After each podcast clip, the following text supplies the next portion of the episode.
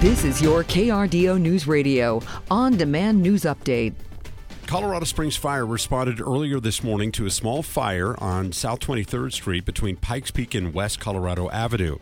Crews worked quickly to put out the flames on the small homeless campfire inside of an, an, abandoned building there. No one was inside the building when the crews got there, and there were no injuries. This comes just days after Springs fire crews had to put out a small fire in the area of I 25 and the MLK bypass. That also will be investigated as possibly being started in that area of homeless encampments. Colorado Springs police say a man was driving a stolen vehicle and is responsible for four different crashes reported yesterday. Officers arrested DeAndre Wilson Whitfield yesterday after the crash near South Circle Drive and East Fountain Boulevard yesterday afternoon. The suspect reportedly hit a witness with a flashlight before trying to leave on foot. He was detained by other witnesses to that crash.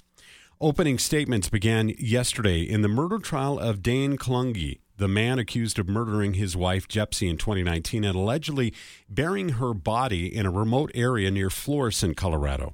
Prosecutors argue that Dane strangled his wife out of with a rag before putting it in the trunk along with her body and burying her in Teller County.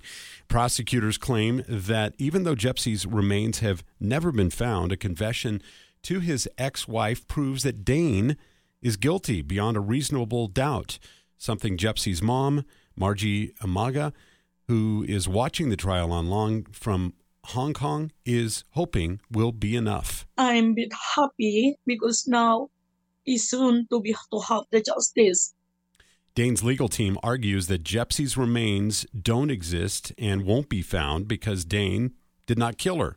The defense argues that Dane and Jepsy were having marital problems, and after a fight in late March of 2019, she packed her bags and ran away. The defense also says that Dane, who was put in an impossible situation, told by his ex wife that if he didn't confess, he would not be allowed to have a relationship with his kids.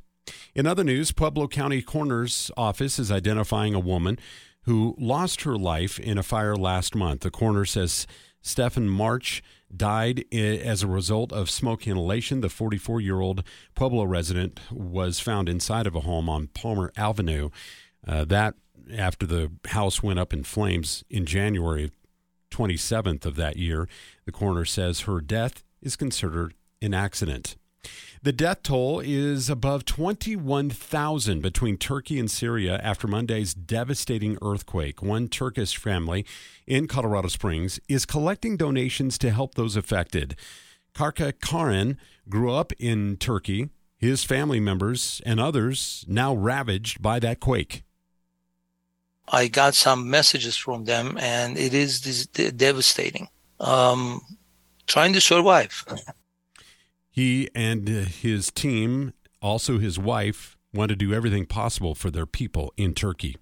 Colorado Springs Utilities reminding local nonprofits that applications for their annual grant program are due today. The Community Focus Funds program supports nonprofit groups that deal with youth. Sunny skies continue for southern Colorado this afternoon. Temperatures recovering back into the 30s and 40s close to those seasonal averages. It'll be calm this evening as well, and if you're venturing out and about, expect conditions dropping into the 20s and 30s after sunset this evening. We'll bottom out the teens overnight tonight. Saturday brings a little bit more cloud cover, but highs in the 50s, and then slightly cooler on Sunday in the 40s. Dry conditions through the weekend. From a Storm Tracker 13 Weather Center, I'm Chief Meteorologist Mary Matthews with KRDO News Radio.